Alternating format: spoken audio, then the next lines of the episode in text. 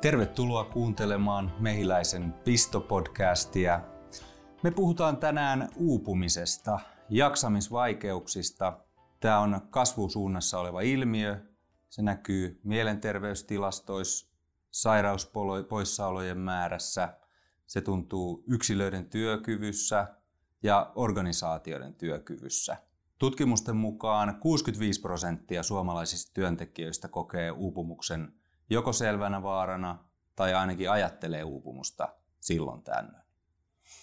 Ja uupumuksen tärkeimmät oireet, kerrataan vielä ne, ne on ammatillisen itsetunnon heikkeneminen, krooninen väsymys ja kyynistyminen, eli semmoinen henkinen etääntyminen työstä.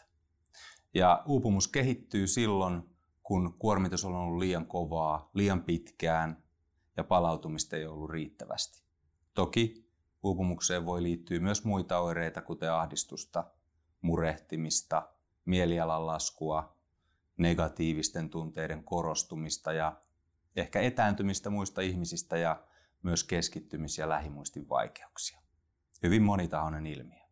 Mä oon työterveyspsykologi Mikko Luukkainen ja vieraana meillä on tänään Minttu Viitanen Accenturelta. Minttu, tervetuloa kovasti podcastiin. Kiitos, kiva olla täällä. Sä siis työskentelet johtajana Accenturella. Kerroksä vähän, mitä sun työhön kuuluu? No joo, mulla on ilo työskennellä meidän julkisten palveluiden ja terveydenhuollon kanssa. Ja tota, autetaan asiakkaita useimmiten erilaisissa digitalisaatiohankkeissa, mutta monenmuotoisissa erityyppisissä, missä he hakevat sitten apua myös talon ulkopuolisesta lahjakkuudesta ja osaamisesta. Joo, te siis suunnittelette ja toteutatte erilaisia juttuja julkisille palveluille. Kyllä, että et me voidaan käytännössä tehdä ihan sieltä strategiasta sitten vaikka ulkoistuksiin asti, Joo. kaikkea siltä väliltä. Okei, okay. joo. Onko se niin, että teidän porukat sitten niin tota, on siellä asiakkaan työyhteisössä tekemässä hommia heidän kanssaan? No joo, että ennen kuin tota, korona iski Suomeen ja, ja maailmalle, niin aika pitkälti tota, oli tiimiläiset asiakkaiden tiloissa ja, ja paljon oli vielä niin kuin projektitilojakin, koska monethan näistä hankkeista on isoja, mitä vedetään läpi useammat vuodet.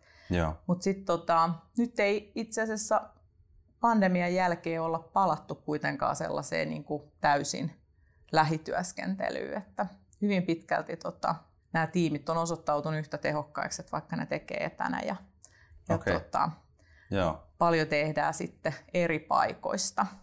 Mutta tärkeänä, niin kun, että ollaan osa asiakkaiden työyhteisöä, että se ehkä Joo. on mikä konsultoinnissa usein tota, mm. tota, eroaa siitä, että tekeekö sitten jossain yrityksessä Joo. yrityksen sisäisiä asioita niin konsulttina, niin me ollaan hyvin lähellä siellä asiakkaiden ongelmia, haasteita ja onnistumisia. Joo, joo.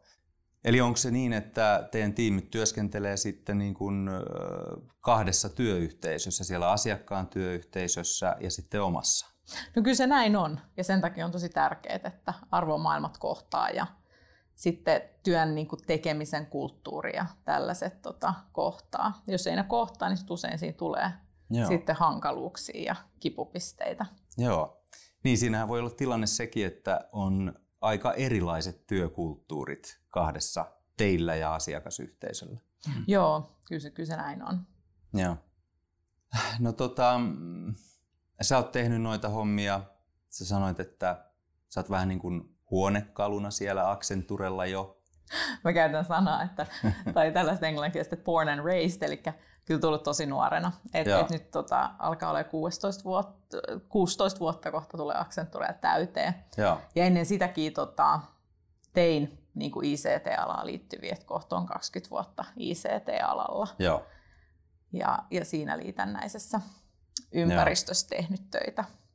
Sekä, sekä asiantuntijatehtävissä että, että sitten johtotehtävissä. Joo, Joo että, että ensimmäiset kymmenen vuotta enemmän tai vähemmän voisi sanoa, että asiantuntijana. Että tota, mä olen laskentotoimen ekonomia ehkä siellä taloushallinnon puolella ja näissä toiminnanohjausjärjestelmissä eniten tehnyt sitten Joo. töitä asiantuntijaroolissa. All right. Joo. Mistä sä innostuit tai innostut konsultin työssä? Voi että niin monia asioita. Aikanaan me innostuin ihan vaan, että mä halusin sellaisen ammattiin, missä mä pääsen maailmalle. Et, mun niin nämä, nämä tota, mitkä on ohjanneet minut ensinnäkin teknologia-alalle ja Accenturelle, niin, niin nämä on ollut niin kuin hyvin vitsikkäätkin. Että mä hain Accenture aikana sen takia, että mun silloinen työkaveri sanoi, että, että hän hakee Accenture, koska hänellä on ystävä siellä. Se on sanonut, että Accenture on niin hyvä väkeä, että hän olisi valmis vaikka kaivaa ojaa niiden kanssa. Se on hauskaa, että hae sinäkin. Ja sitten mä hain Accenturelle ja sillä tiellä ollaan. Sillä tiellä. Et, et kyllä se tota, on tosi paljon kiinni totta kai myös siitä työyhteisöstä. Että, et nyt alkaa itse olemaan varmaan niin kuin iäkkäämpää väkeä Accenture, mm. meidän keski-ikä on siellä 30, niin kyllähän siinä tota, se, se tasapaino, että on paljon sitä nuoruuden intoa ja, ja kuitenkin niin kuin mm. sieltä kauttahan niin kuin maailma uudistuu, mutta sitten on paljon sitten taas kollegoita, kenellä on sitten pidempää elämän kokemusta ja osaamista, niin se on aika kivassa tasapainossa. Mutta ehdottomasti meitä ajaa eteenpäin se, että aina tulee paljon nuoria sisällä. Joo, joo. No me puhutaan tänään jaksamisesta, niin tota, sanoisitko sä, että teidän konsulttialalla esimerkiksi on jotain erityisiä sudenkuoppia jaksamisen suhteen? Onko esimerkiksi vaatimustaso ihmisillä, kovia odotuksia alalla? Onko työmäärä kuinka kova ja tällaiset kysymykset? No ne on vähän ehkä sellaisia, että et, et ei ole yhtä vastausta, mutta totta kai niin kuin lähtökohtaisesti niin, et toimii sellaisessa ympäristössä, missä niitä odotuksia on sekä asiakkaalta että omalta organisaatiolta ja aikataulut mm. sovitetaan kuitenkin aina ensimmäiseksi ne tavoitteet asiakkaan näkökulmasta, mutta sitten niitä odotuksia on varmaan niin kuin sisältäkin päin, jolloin ne sitten Joo. tuppaa, niin kuin, että niitä joutuu vähän niin kuin usein hakee sit kompromissi, milloin niitä tekee. Että, et ehkä tämä saattaa olla sellainen, mitä monet kun miettii, että et, et konsultoinnissa, että et se on haastavampi ympäristö. Toisaalta taas se voi tarjota sen mahdollisuuden, että voi olla siinä sisäisessä vaikka työelämässä – sisäisen organisaation kanssa jotain haasteita, mitkä kuormittaa sitten taas se asiakastyö voi antaa energiaa tai toisinpäin. Mm. Et itse mä näen, että eihän ne ole niinku ikinä, mikä elämässä ei ole siunaus eikä kirous, että mm. aina, aina se mahdollisuus, että sulla on useampaa kulmaa siinä, niin myös voi antaa voimia. Kyllä, kyllä, ehdottomasti. Mutta siinä voi olla se tilanne, että on niinku odotuksia, jotka kumpuaa erilaisista paikoista, rajapinnoista niinku asiakkaalta ja omasta organisaatiosta, itsen sisältä – ja sitten vielä ne tulkinnat siitä, mitä muut odottaa ja tämmöisiä tilanteita. Hmm. Ehdottomasti, ja se on varmaan niin aika laaja se kenttä sitten. Joo, Joo kyllä. Ja näinhän se on varmasti monissa muissakin ammateissa. Kyllä ihan varmasti. Hmm. Joo. Miten paljon teillä pystyy vaikuttaa sitten siihen, mitä itse tekee ja siihen työmäärään yksittäinen asiantuntija? Joo, no tosi paljon mä sanoisin. Että tota, riippuu tietysti tilanteista. Et, et, et ehdottomasti tunnistan, että itsekin ollut sellaisessa tilanteessa, että ei ole pystynyt kauheasti vaikuttaa. Ja tota, mm. sellaisia hetkiä hän ei voi niinku kauhean pitkään olla. Mm. Että et sitten pitää niinku löytyä sitten niitä kohtia, milloin pystyy sitten tulla kuulluksi ja muuttamaan sit, jos joku asia on. Eli mm. tota, varmaan jos ajatellaan että tänä päivänä, niin tällainen, niin kuin, että voi tehdä esimerkiksi osa-aikaisesti töitä, niin sanotaan, että se on tosi helppo konsultoinnissa sovittaa, koska sitten pystytään löytämään sellaisia rooleja, missä onnistuu se ehkä niin kuin työn sijainnin osalta esimerkiksi aika helppo. Mm. Varmaan sitten myös niin kuin semmoisen kuormituksen, että kuinka paljon haluaa ottaa kokonaisvastuut tai näin, niin näitäkin voidaan aivan varmasti justeerata. Joo. Sellainen sitten taas, että jos, jos tota, on kovasti kunnianhimoa ja, ja tota, energia mennä eteenpäin, niin sittenhän se on vähän itsestä kiinni, että, että kuinka paljon niin ottaa siihen pöydälle. Ja... Kyllä, kyllä. Joo. Et siinä ollaan sitten niissä yksilön yksilötekijöissä silloin. Kyllä. Joo, joo. No kun sä muistelet sun omaa ö, uraa, alkuvaihetta, niin millainen työntekijä sä olit? Voi että, uran alkuvaiheella. Kyllä mä haluaisin sanoa, että, niin, niin, kyllä mä ainakin haluaisin sanoa, että, että, että olin, olin positiivinen ja innokas ja varmaan tota, asioihin tarttuva ja tykkäsin ratkoa asioita ja, ja tota, asiakkaan luottamus oli tosi tärkeä mulle, jolloin varmasti tota, tein kovasti sen eteen töitä, että pidin lupaukset. Ja, Joo. ja tota, käytin paljon aikaa myös työntekoon ja, ja tota, uran alkuvaiheessa tein ulkomailla töitä, mikä oli tosi palkitsevaa. Ja, ja meillä oli kansainvälisiä tiimejä ja usein oltiin silleen, että viikot oltiin jossain tietyssä lokaatiossa ja tehtiin töitä. Ja... Viikot? Joo, ja sitten lennettiin niin kuin aina kotiin viikonlopuksi. Ja, ja sitten jos oli kauempana, niin sitten saatettiin tehdä pari viikkoa. Ja, ja sitten lennettiin, niin sittenhän siinä muodostui sellainen niin kuin yhteisö ja omanlaisensa rytmi, että siinä ei ehkä ollut sellaista niin sanottua normaali arkirytmi, että oli se työn tekemisen rytmi ja sitten oli vapaa-aikarytmi, mutta se ehkä liittyy enemmän siihen, että itse, itse halusin tehdä kansainvälisesti töitä. Joo.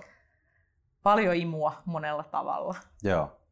Ja se ympäristö sitten mahdollisti sellaisen tekemisen tavan myös. Mahdollisti, joo. Että siinä ei ole tavallaan siitä poistu nämä niin kuin työn tekemistä häiritsevät tekijät. Mm. Ja sitten toisaalta sen saman porukan kanssa sit vietetään se vapaa-aikakin helposti, kun ollaan reissussa. Ja siitä tulee enemmän kuin, niin kuin työyhteisö. Että... Joo. joo, se kuulostaa, että siinä on semmoisia positiivisia asioita, positiivisia moottoreita, tunteita, jotka on ainut tekemään. Kyllä, kyllä, tosi paljon. Hmm. Ja sitten tota, varmaan se, että aina on saanut tehdä itseä viisaampien kanssa töitä. Mä jotenkin sitä sanottanut monelle, että se on ollut itselle tärkeää. Niin, niin ihan sieltä uran alkuvaiheesta edelleen, niin, niin se on niin se isoin mahdollisuus, että joka päivä voi oppia on sellaisten ihmisten ympärillä. Niin sehän on hirveän kanssa voimaannuttava, mutta voi olla myös väsyttäväkin tekijä. Mm. Voimaannuttava ja väsyttävä samaan aikaan. Niin. Täysin mahdollista. Kyllä. Joo. Oliko siinä sitten paineita ja, ja, ja sellaista kuormitusta? Tota, oli varmasti. Ne oli ehkä sitten sellaisia, niin miettii sitä, että et, et, et minkälaisia ne paineet on. Et ne on aina tietysti suhteutuu niin kuin uratasoon ja siihen tehtävää kenttää ja sitten loput rakentaa omassa mielessään. Mutta kyllä varmaan ehkä sanoisin, että suurimmat paineet ehkä on ollut silloin just kun on aloittanut ne ensimmäiset vuodet konsulttina. On varmaan niin henkisesti ehkä jopa ollut vaikeimmat. Okay. Et ennen kuin on oppinut sen tekemisen tavan ja sen ympäristön. Ja Joo. Toisaalta se voi olla, että monen liittyy ihan sama ensimmäiseen työpaikkaan. Joo, tulla yhteisöön ja opetella kaikki ne asiat. Öö, joo, kyllä. Kuinka iso silloin, minkälaiseksi se muodostui se työ silloin, jos, jos sitä niin kuin vertaa muihin elämän alueisiin, kuinka iso se työ oli silloin? Kyllä se varmaan on ollut niin kuin 70 prosenttia elämästä ainakin. Ja on ollut varmaan ajanjaksoja, kun ollaan tehty käyttöönottoja ja tällaisia näin, että et, et, et se on ottanut paljon suuremmankin osuuden. Mm, niin yötä myöten joskus Joo. sitten. Joo. Ja elinikäisiä ystäviähän sieltä on jäänyt, että, että se täytyy muistaa tavallaan, että Joo. se on ollut enemmän kuin työtä. Joo. Ja sen takia, että siinä työyhteisössä on ollut sellaisia piirteitä, mitkä on pystynyt täyttämään niitä tarpeita, mitä haetaan muualta elämästä, niitä sosiaalisia kontakteja, hauskanpitoa, rentoutumista, että tavallaan sitä on, on saanut siinä työkontekstissa. Joo. Joo. Joo. Okay. Silloin uran alkuvaiheelle. Sittenhän se vähän muuttuu, kun tulee perhettä ja, mm. ja sitten tota, ihmiset, niin kuin, elämä on vähän erilaista 25-vuotiaan kuin sitten nelikymppisenä kuitenkin. Mm. Niin, sulle tuli sitten perhettä siinä ja kuinka on se vaihe kesti tämä, tämä milloin sä teit tuolla tavalla töitä? No oikeastaan ne ensimmäiset vuodet, vuodet tein, tota, että ennen kuin tota, sain mun tyttären, niin, niin siihen saakka tota, viisi ensimmäistä vuotta oli täysin tällaista niin sanottua keikkaelämää ja, ja sitten hetkellisesti tein sitten Suomesta käsin. Joo. Tehtiin kuitenkin kansainvälisiä projekteja ja, ja sitten siirryin taas uudestaan sellaiseen kansainväliseen projektiin, mikä ei ollut pelkästään Suomessa, kun mun tytär oli sitten ehkä kolme neljä vanha. Ja sitten se ei enää ollutkaan yhtä, yhtä voimaannuttavaa ja hauskaa okay. siinä kontekstissa, että Joo. kun onkin kotona sitten mm. perhe, joka tarvitsee, että olisi läsnä. Joo. Niin se kokonaisuus muuttuu. Se kokonaisuus muuttuu, joo, koska sitten sä oot niinku pois siitä arjesta, joudut järjestelemään paljon asioita, että se arki pyörii, kun sä oot poissa. Ja sitten sä toisaalta teet paljon töitä silloin, kun sä oot poissa, mutta sitten jos kotiin, niin sitten sulle ei ole mahdollisuutta palautua, koska silloin sitten täytyy tai saa olla sitten, mutta myös kompensoida sitten ne, mm. ne asiat, mistä on jäänyt paitsi kotoa tai antaa mm. puolisollekin mahdollisuus sit hoitaa omia, omia juttuja. Että siinä mm. alkaa niinku helposti sellainen niin sanottu, että poltat kynttilää molemmista mm. päistä joo, joo. kuvio. Öö, no sul tuli sitten vaihe, semmoinen vaihe elämässä, että, että sun niinku voimavaroja koeteltiin enemmän sitten ja se oli se 2015. Kerroksä vähän niin kuin siitä vuodesta ja, ja sitten se edeltävä aika, millaista se oli?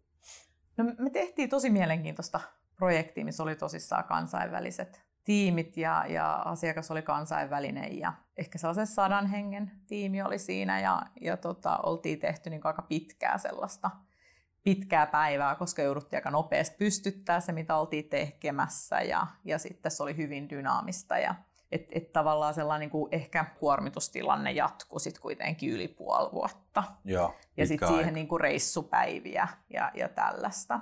Ja, ja sitten tota, meille tuli sitten tota, tuli raskaaksi siinä, mutta valitettavasti sitten tota, meni kesken niin kuin sen jälkeen, niin, niin sitten siinä varmaan niin kuin yhdistelmänä vaan oli niin kuin liikaa kuormitusta sitten niin kuin terveyden puolesta ja, ja sitten tämän työ, työympäristön puolelta, että huomasi, että, että ajaa tavallaan sellaiseen tilanteeseen, että ei, ei niin kuin ole työkykyinen.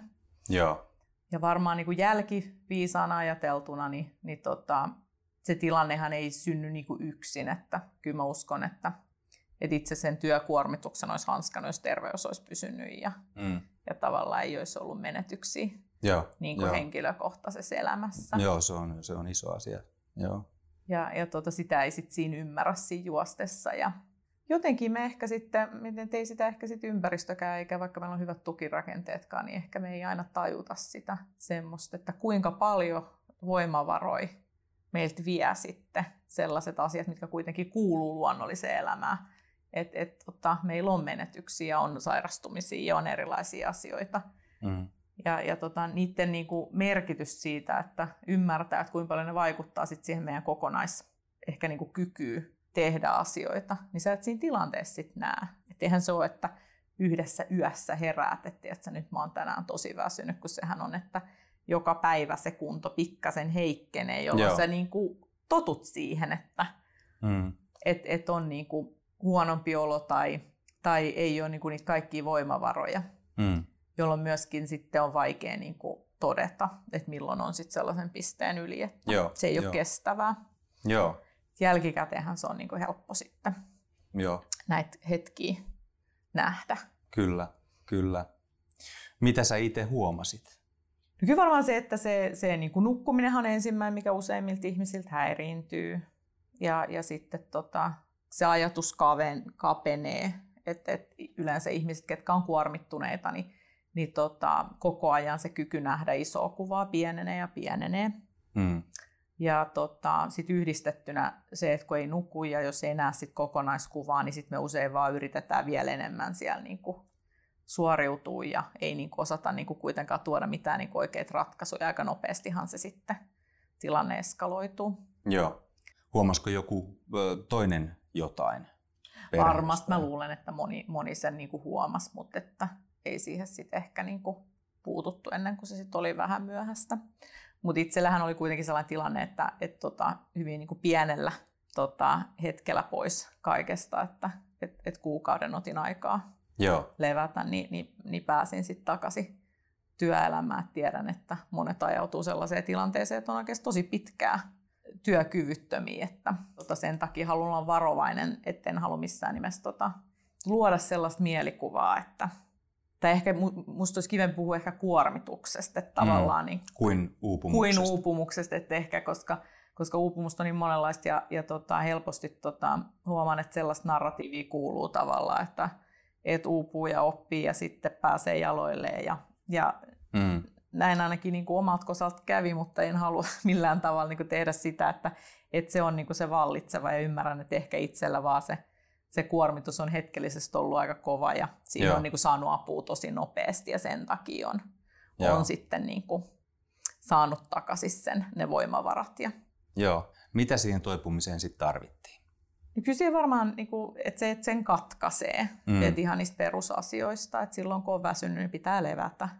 Joo. Ja, ja päätöksiä on huono tehdä silloin, kun on väsynyt. Joo. Ja tota, mulla itsellä oli varmaan kehittynyt sieltä sitten niistä ihan uran alkuvaiheet sellainen työskentelytapa, mikä ei ollut mulle kestävä. Joo. Et, et kyllä se 2015 opetti itselle sen, että nyt mun täytyy niinku miettiä mun niinku tapa tehdä työtä ja sitten vaikuttavuutta uudelleen. Ja se mahdollisti sen. Joo. Ja se ei ollut sitten, että eihän se viikossa paperille synny, että mm. ymmärrys syntyy viiveellä ja, ja meillä on niin kuin siitä, että kerromme niitä tarinoita itsellemme ja niitä parempia tarinoita ja käsitellään mm. sitä asioita, niin se on mahdollistanut sitten sen ehkä niin kuin vuosien saatossa. Mutta kyllä mä sanoisin, että sellaista niin aktiivista työstämisaikaa me varmaan niin kuin käytin vuoden siihen, että en niin kuin ne pahimmat semmoiset käyttäytymismallit, mitkä ei ollut kestäviä, sai karistettua pois.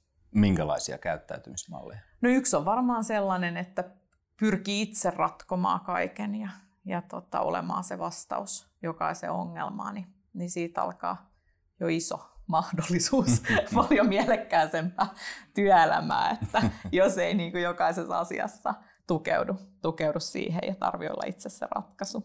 Joo. Mä itse vaihoin silloin toimialaa, että mä tein perusteollisuutta silloin, missä oli kuitenkin sitten jonkun verran jo kertynyt sitä osaamista ja oli aika paljon pystyminen syvälläkin, syvälle niihin asioihin ja ratkomaan. Ja sitten kun mä vaihoin tähän julkisiin palveluihin, niin huomasin, että ensimmäisen kerran, jos vaikka niin kuin tein vaikka niin kuin töitä tuolla niin kuin yleisen turvallisuuden puolella, niin ei siihen niin kuin laskentatoimen ekonomin kokemuksella juurikaan arvoa ollut, niin, niin sitä joutuu miettimään, että no mikä se on, se Joo. mitä tähän voi tuoda ja tukeutuu sitten niihin kollegoihin, kenellä oikeasti on siitä toimialasta osaamista ja Joo. se on ihan mieletön lahja. Joo.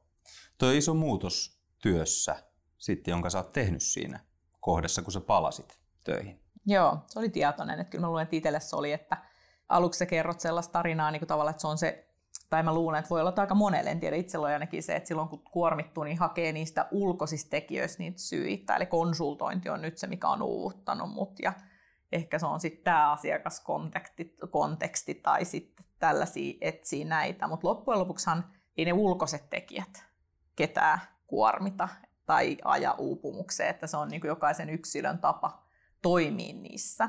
Mutta mm. totta kai se, että aloitti täysin puhtaat pöydät, mahdollisti sen, että pystyi mm. luomaan niitä uusia rutiineja, käytäntöjä ja malleja mm.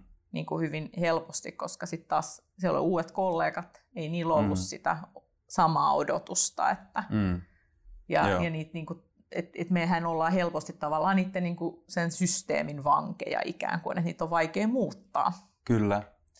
Siinä oli kaksi hyvin erilaista kontekstia sun kannalta.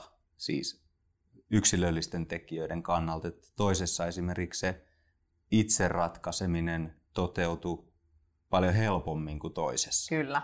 Eli se oli vähän tämmöistä niin kuin kontekstin ja yksilön vuoropuhelua sitten ja sä teit muutoksen sen perusteella. Kyllä.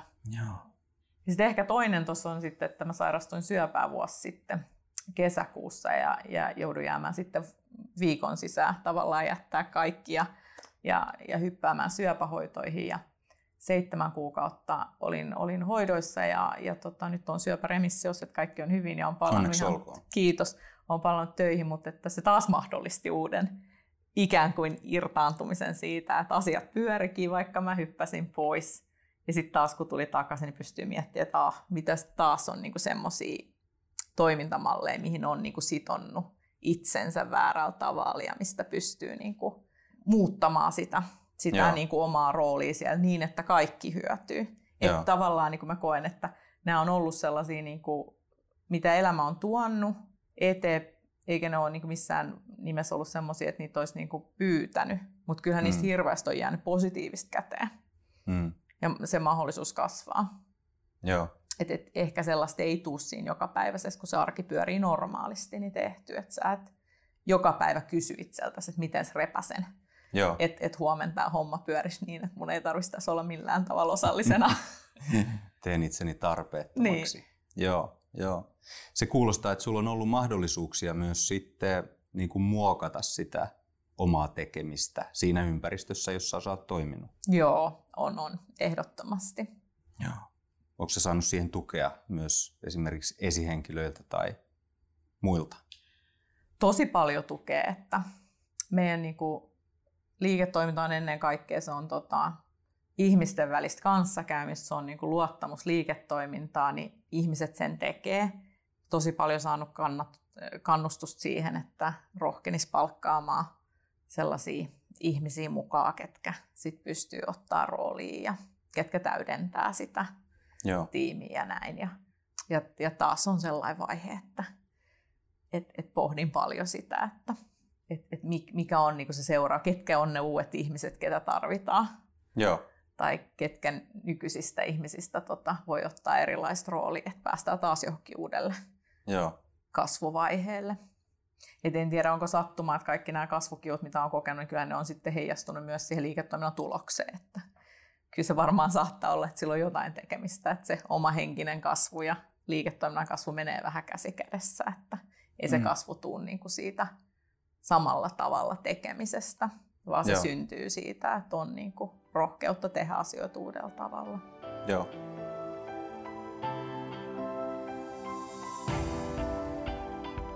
Sä puhuit tuossa aiemmin, kun juteltiin, niin rajaamisesta, että sä oot muut, muuttanut, muuttunut niin kuin siinä, miten sä rajaat asioita.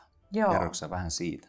Joo, tästä mä oon saanut palautettakin. Eli tota, mä olin varmaan niin kuin tosi rajaton jossain kohtaa, etenkin työn osalta, että se pystyi niin kuin valumaan sinne ja tänne ja tuonne. Ja edelleenkin mä koen, että mä oon aika joustava, mutta mä oon niin kuin hakenut niitä, että mitkä ne on ne itselle tärkeät rajat ja, ja tota, pitänyt niistä aika voimakkaasti kiinni jopa siihen pisteeseen, että, että yksi tota, valmentaja kysyi mut kerran, että onko sun liian tiukat rajat. Ja mä sanoin, että en ole ikinä miettinyt tuosta näkökulmasta, että pohdinpa ja, ja pohdin ja palasin, että ei ole, ei ole liian tiukat. Että hyvät rajat. Hyvät rajat, joo. Et varmaan se, mulla on tietynlaista joustamattomuutta, mitä mä, mitä mä nyt niin tarkastelen, mä tunnistan sen, että et, et, et ehdottomasti niin mieltähän kannattaa kehittää joustavammaksi koko ajan, että mieltä ei kannata niin kuin muovata jäykäksi mun mielestä. Mm. Mutta sitten tota, niitä asioita, mitkä mahdollistaa sen oman ja tiimin ja muiden niin kuin tekemisen ja onnistumisen, niin jos siellä tunnistaa, että mitkä ne rajat on, niitähän kannattaa asettaa samaan niin kuin perheen kanssa. Mm. Mm. Ja tota, joku on sanonut, että henkilöt, ketkä on hyviä asettaa rajoja, on usein empaattisempi. Tästä on joku tutkimus tehty. Okay. Ja mä niin voisin kuvitella, että näin on. Eli jos me mietitään sitä, että jos mä en koe, että mua kunnioitetaan ja mulle ne tietyt asiat, mitkä on mulle tärkeitä, niitä kunnioitetaan, niin silloin mulla ei ehkä ole yhtä paljon Joo. energiaa myötäilää sun tilannetta. Mutta jos mä oon asettanut ne rajat ja mä koen, että mulla on niinku hyvä olla näissä, niin sittenhän mulla vapautuu Joo. aikaa myötäilää. Että sitä kannattaa, että sellainen niinku uhrautuminen ja, ja toisten eteen niinku itsensä niinku, niinku alttarille uhraaminen, niin sehän ei niinku ole empatiaa eikä se vie ketään Joo. eteenpäin. Hyvä pointti. Ehkä myös voi sanoa, että kuormitus voi vaikuttaa empatiakykyyn. Siihen, kuinka paljon meillä sitä on, sitä resurssia. Tosi paljon. Eli kuormittu ihminen ei ole empaattinen. Mm.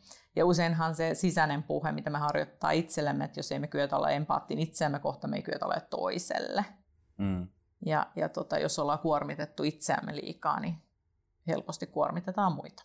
Miten sä näet sen työn ja perheen suhteen tällä hetkellä? Hyvä kysymys. Tämä on muuttunut niin paljon nyt, kun niin kuin korona muutti meidän työskentelytapoja. Et tietyt rajat hävis, ne fyysiset mm. rajat hävis, että työtä tehdään sieltä kotona ja sitten taas toisaalta se toisenlaista joustoa, mikä, mikä niin kuin ehkä oli tervetullutkin. Kyllä mä sanoisin, että aika paljon on, on niin kuin asetan niin kuin perheeni etusijalle ja mulla on siis kaksi aika pientä lasta, niin ne mm. totta kai niin kuin ottaa paljon. Mutta sitten taas mulla on niin kuin tiettyjä, että on järjestänyt, että on muutama ilta viikossa, kun on sit ulkopuolista apua ja sitten taas on se mahdollisuus tehdä töitä enemmän. Että et tavallaan tota, löytänyt sellaista balanssia, että et mulle se ei esimerkiksi ole se, että joka päivä vie ja hakee itse päiväkodista lapset vaikka, niin, niin se, ei, se ei tuota mulle sitä semmoista, että nyt perhe on etusijalla, mutta ehkä ennen kaikkea sitten, että, että on energiaa ja voimavaroja olla perheen kanssa, kun on ja Joo. ja kaikki sujuu. Joo. Et tota, hauska kommentin sain tuossa. Mun tyttö oli silloin Eskarissa ja hän on syntynyt huhtikuussa, että hän oli sitten ollut jo syksystä saakka Eskarissa oli synttärit ja sitten yksi, yksi tota, poika tuli siihen synttäreille ja hänen isä toiseen ja sitten mä esittäydyin, että on, on mun tyttären äiti ja sitten hän sanoi, että miten sä voit olla hänen äiti, kun mä en ole nähnyt sua koskaan. ja hän viittasi siihen, että en ollut vienyt eskaria enkä hake, eikä ollut törmätty siihen. Ja silloin varmaan meidän lastenhoitajista tosi paljon teki. Niin mä sanoin, että mä en tiedä, mutta, mutta tota, mulla on kyllä muita vastuita. että sellainen niin tarve puolustautuu heti. Että, mm. et, et tällaisia niin odotuksia, että joku täysin vieras voisi spontaanisti tulle sanoa noin. Mm. Et, et, et siihen niin kuin pieneen lauseeseen siinä kommunikoitiin aika paljon. Siinä joo. kommunikoitiin, että jollain tavalla sä et ole kyllä nyt suorittanut sun äidin tehtäviä. Joo, joo, et, joo. Et, se herätti tämmöisen. Joo, joo. reaktion. Joo. Mutta sä oot johtotehtävissä, sä, sä et tee yhdeksästä viiteen välttämättä töitä. Ei, ei. Eli, eli tota, sellaista niin kuin työn ajan, niin kuin, ja mulla ei ole tarvetta sellaiseen, niin kuin, että se olisi niin kuin tietyt ajat. Mm. Uh, ja se ei ehkä palvelekaan. Et meillähän on paljon, tota, ketkä tekee asiakastyötä ja monta kertaa sit ne yhteydenotot sitten taas niin kuin muuhun tapahtuu ehkä sit sen jälkeen, kun asiakastyö on lopetettu. Et esimerkiksi neljäs kuute on sellainen aika, milloin monta kertaa on paljon sitä tarvetta niin kuin olla saatavilla. Sitten asiakastapaamiset me kuitenkin niin kuin sitä haluaa olla niin kuin läsnä ja saatavilla, että et, et se ei niin kuin ole sellainen niin kuin määrittelevä tekijä mun niin kuin voimavarojen kannalta, että mä tietäisin, että työt on aina Joo. yhdeksästä viiteen. Joo, joo. No sä oot puhunut tämmöisestä termistä kuin sankarijohtajuus. Niin mitä se tarkoittaa? Ehkä se, se kuvasi sitä semmoista aikaa, kun halusi niin kuin olla osa sitä niin kuin ratkaisua sellaisella tavalla, että pelastaa ja pystyy niin kuin auttamaan niin kuin johtajana niin kuin konkreettisesti siitä, siitä niin kuin pulasta. Ja, ja tota, eihän kukaan yksittäin ihminen pysty, mm. ei, ei johtaa eikä yksittäin työntekijä. Et ehkä korvannut sitä kielikuvaa tavallaan sellaisena, että jollain tavalla se on niin kuin enemmän semmoista palvelevaa tai mm. mahdollistavaa johtajuutta. Onko se nyt sellaista? Mm. Kyllä mä toivoisin, että se on sellaista siihen kohti Joo. pyrin. Ja toki jos on sellaisia asioita, missä pystyy niin olemaan avuksi ja, ja ratkomaakin, niin ehdottomasti, mutta tota, kyllä se vähemmän ja vähemmän on niin kuin siitä omasta niin kuin suorituksesta kiinnittää onnistuminen tällä Joo. hetkellä. Joo, niin semmoinen hierarkkinen, yksilökeskeinen johtajakäsitys, niin se ei ole nyt tällä hetkellä valloilla. Se ei ole valloilla, eikä se välttämättä niin kuin oikein ehkä palvele, palvelekaan niin kuin asiantuntijaorganisaatiossa ehkä maailmakin on monimutkaista. Mm. Jos me mietitään, että minkälaisten asioiden kanssa me tehdään töitä, asiat on tosi kompleksisia ja vauhti on nopeutunut. Tämä maailma, missä meillä on tosi dynaamista. Ja se, millä vauhdilla meidän pitää muodostaa niin kuin erilaisia vuorovaikutussuhteita ja ratkaisuongelmia, niin ei sellaista ole, kuka siinä pysyy niin kuin aina kärjessä. Joo. No sä oot puhunut myös täydellisyyshakuisuudesta vähän kriittisessä valossa, niin avaako vähän sitä? Tunnistatko itsessäsi täydellisyyshakuisuutta? En. Et, et, et, et vaikka on niin paljon tehnyt töitä ja, ja, ja suorittanut ehkä niin kuin, niin täydellisyyden hakuisuus ei mua kyllä ole ohjannut. Siitä mä oon puhunut paljon, joo, koska se on vähän sellainen, monta kertaa me täydellisyyden hakuisuudessa olemme itse itsemme vihollisia. Mm että kun mikään ei riitä. Ja tota, taaskin ehkä voisin palata tähän sellaiseen, että ehkä tässä niin kuin toimialassa ja toimintaympäristössä, missä me toimitaan, niin sillä täydellisyydellä on harvoin sijaa. Ehkä ei koskaan. Joo. Voi olla, että joku paikka sille on. Ja mitä mä tällä tarkoitan on sitä, että kun se on kuitenkin aina niin kuin semmoinen, että, että aika, kustannukset ja sitten se laatu, ja niiden niin kuin yhdistelmä. Ja, ja kenelläkään ei ole niin kuin sitä mahdollisuutta jäädä hiomaan sitä laatu irrallisen näistä muista. Joo. Se on kompromissi noiden asioiden välillä, mitä sä just äsken luettelit tuossa, se lopputulos sitten. Se on. Ja sitä koko elämä on. Yhteiskunta myös samanlainen kompromissi näiden väliltä. Mm. Joo.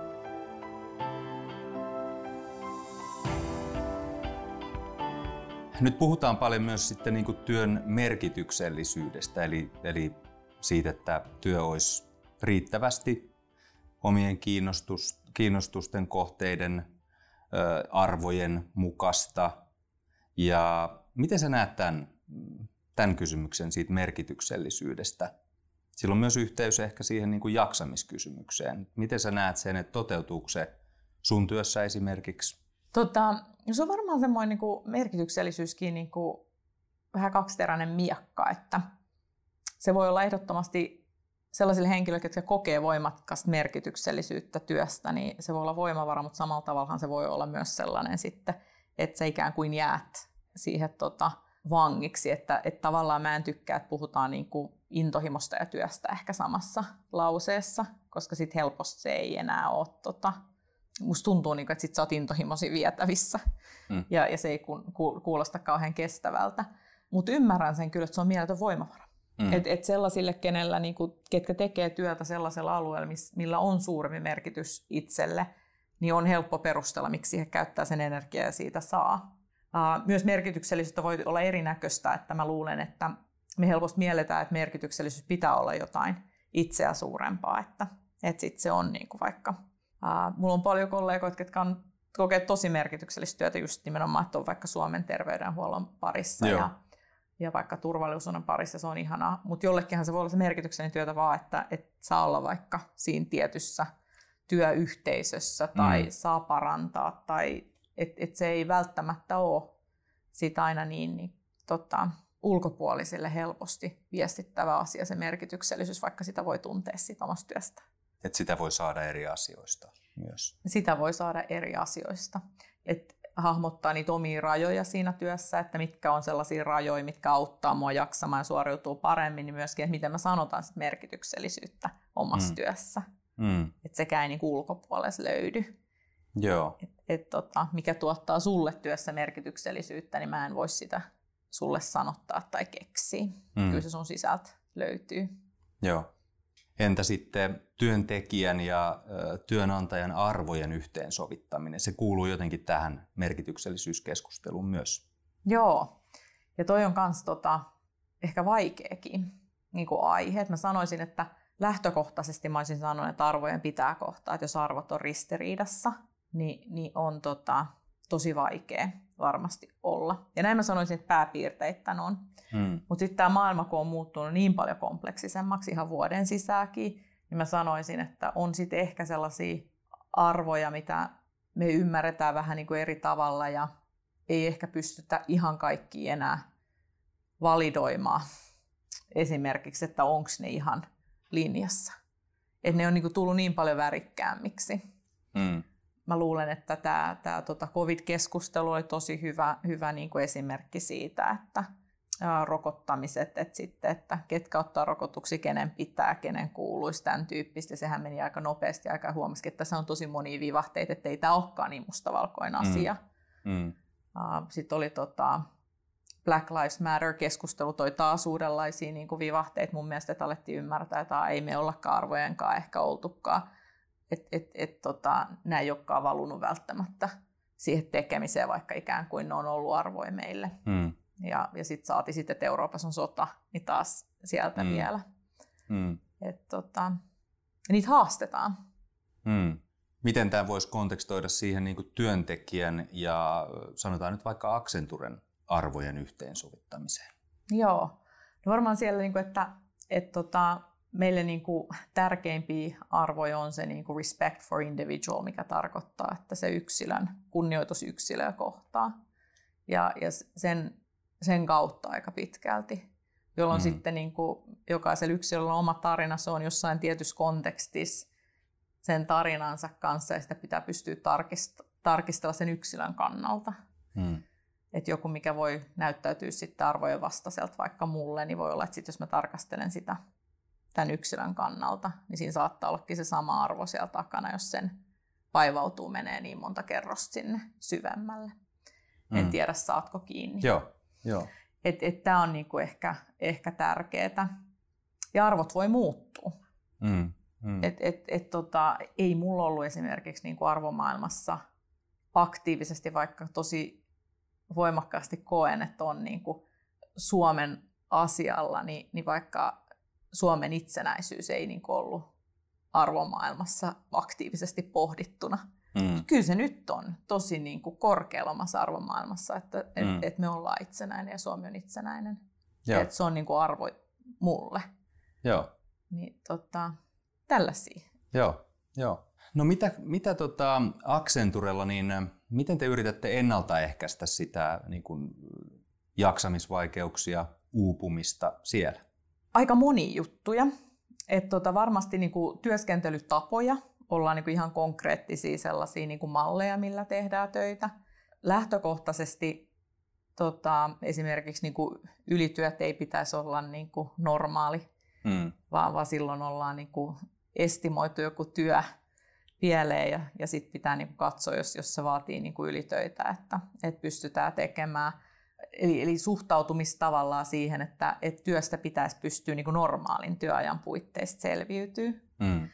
Sitten, että kannustetaan tosi paljon siihen, että, että käydään läpi niin kuin niitä asioita, että mitkä on jokaiselle tärkeää. Että jos siellä on, on sellaisia asioita sitten, että vaikka aamu saa rauhassa viedä ne lapset ja ei halua, että silloin on, on, ollaan yhteydessä, niin, niin sitä kunnioitetaan ja tällaisia.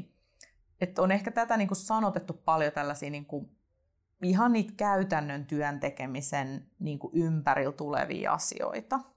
Ehkä 2015 me aloitettiin sellainen laajempi kulttuuri, puhutaan niin ehkä transformaatiosta, mistä me niin kuin meni tällaisella nimellä kuin Truly Human, ja ajatuksen oli se, että sä voisit olla kokonaisena työssä, eli se, että jos sulla on kotielämässä tai henkilökohtaisessa elämässä joku juttu, niin sun ei tarvitsisi pelätä, että sä otat sen työkontekstissa esille. Joo. Mitä saattaa ihmisillä vielä tänäkin päivän olla että saattaa piilotella vaikka jotain sairastumista tai jos on vaikka avioero, ettei mua tuomittaisi huonona työntekijänä tai ajateltaisi, että se vaikuttaa mun työsuoritukseen.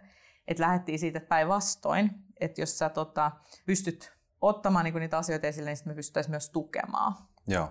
Ja, ja tämä oli niinku iso muutos. Ja sanotaan, että siinä ollaan kyllä tultu tosi pitkä matka nyt, seitsemän vuotta. Nyt se niinku tuntuu vähän naivilta jopa, että tätä niinku jouduttiin keskustelemaan ja jumppaamaan. Että, mutta kun kulttuurihan muuttuu tekojen kautta, niin mm. sehän vaatii, jotta niitä tekoja alkaa tapahtua, niin pitää ensinnäkin muodostaa se yhteinen kieli ja sitten se kyky sanottaa, että mitä Joo. halutaan. Ja sitten alkaa tapahtua tekoja ja sitten se pikkuhiljaa se kulttuuri muuttuu sen suuntaiseksi, mitä halutaan. Ja mä niin kuin sanoisin, että me ollaan aika pitkällä sillä tiellä.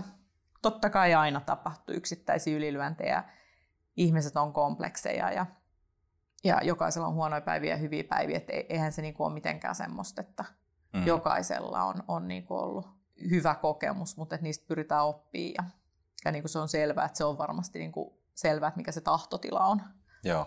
Mikä merkitys sun mielestä niinku organisaation teoilla on tämmöiselle niinku jaksamisvaikeuksien ennaltaehkäisylle versus sitten yksilön oma toiminta? Hmm. Se on varmaan sekä että. että kyllä me niinku korostaisin sit yksilövastuut, mutta mä oon vähän sellainen korostan yksilövastuut kyllä kaikessa. Ja ihan sen takia, että meidän niin kuin oman tyytyväisyyden, onnellisuuden ja kaiken kannalta, niin ylipäätänsä se kannattaa niin kuin se vastuu pitää itsellä.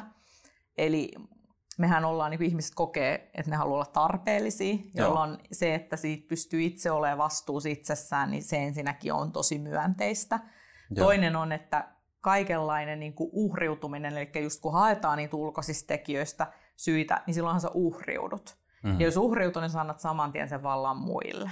Tämän huomasi hyvin siinä syöpäsairaan ollenna, että, että kovin montaa hetkeä ei kannattaa itsessäällis pyöriä, koska huomasi, että sit saman tien hän tämä valtaa muilla. Ja silloin, jos ei sulla ole niin kuin valtaa siihen omaa mieleesi, niin sulla ei valtaa mihinkään. Et, et, et se narratiivi kannattaa muuttaa sellaiseksi, että sulla on se edes siihen sun mieleen silloin niin kuin se kontrolli.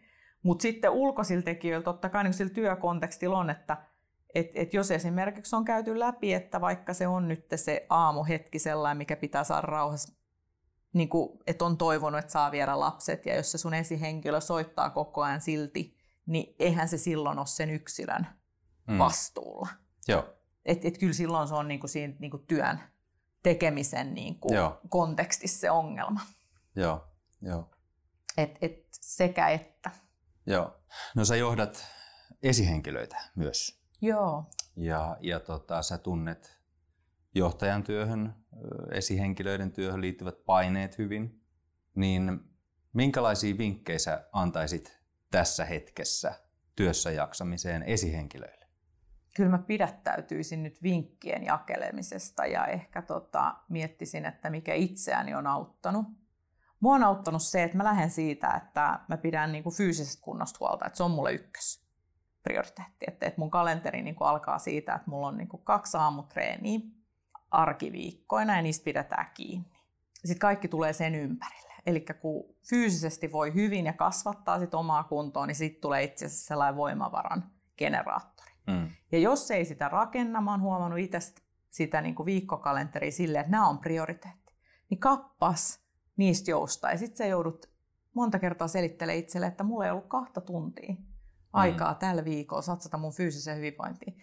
Ja siinä ei kukaan koe kovin niin kuin onnistuneeksi ihmiseksi, saati johtajaksi itsensä, jos, jos ei ole sitä pystynyt tekemään. Mm. Niin tota, ehkä mä lähtisin, että kyllä se niin kuin perusasiat on, että huolehtii tavallaan, että se oma suorituskunto on hyvä. On nukkunut, syönyt, pitää huolta, jotta pystyy olemaan sellainen positiivinen kontribuutio. Joo. Ja tota, sitten etsii niin kuin niitä ihmisiä ympärille, ketkä täydentää ja auttaa ja kenen kanssa olette enemmän, ketkä haastaa. Et, et tota sellaista niin kuin Me Too-kerhoa ei kannata rakentaa, missä kaikki on samanlaisia kuin itse. Hmm. Hei, tosi mukava jutella. Kiitoksia keskustelusta Minttu Viitanen. Hei kiitos, oli tosi kiva.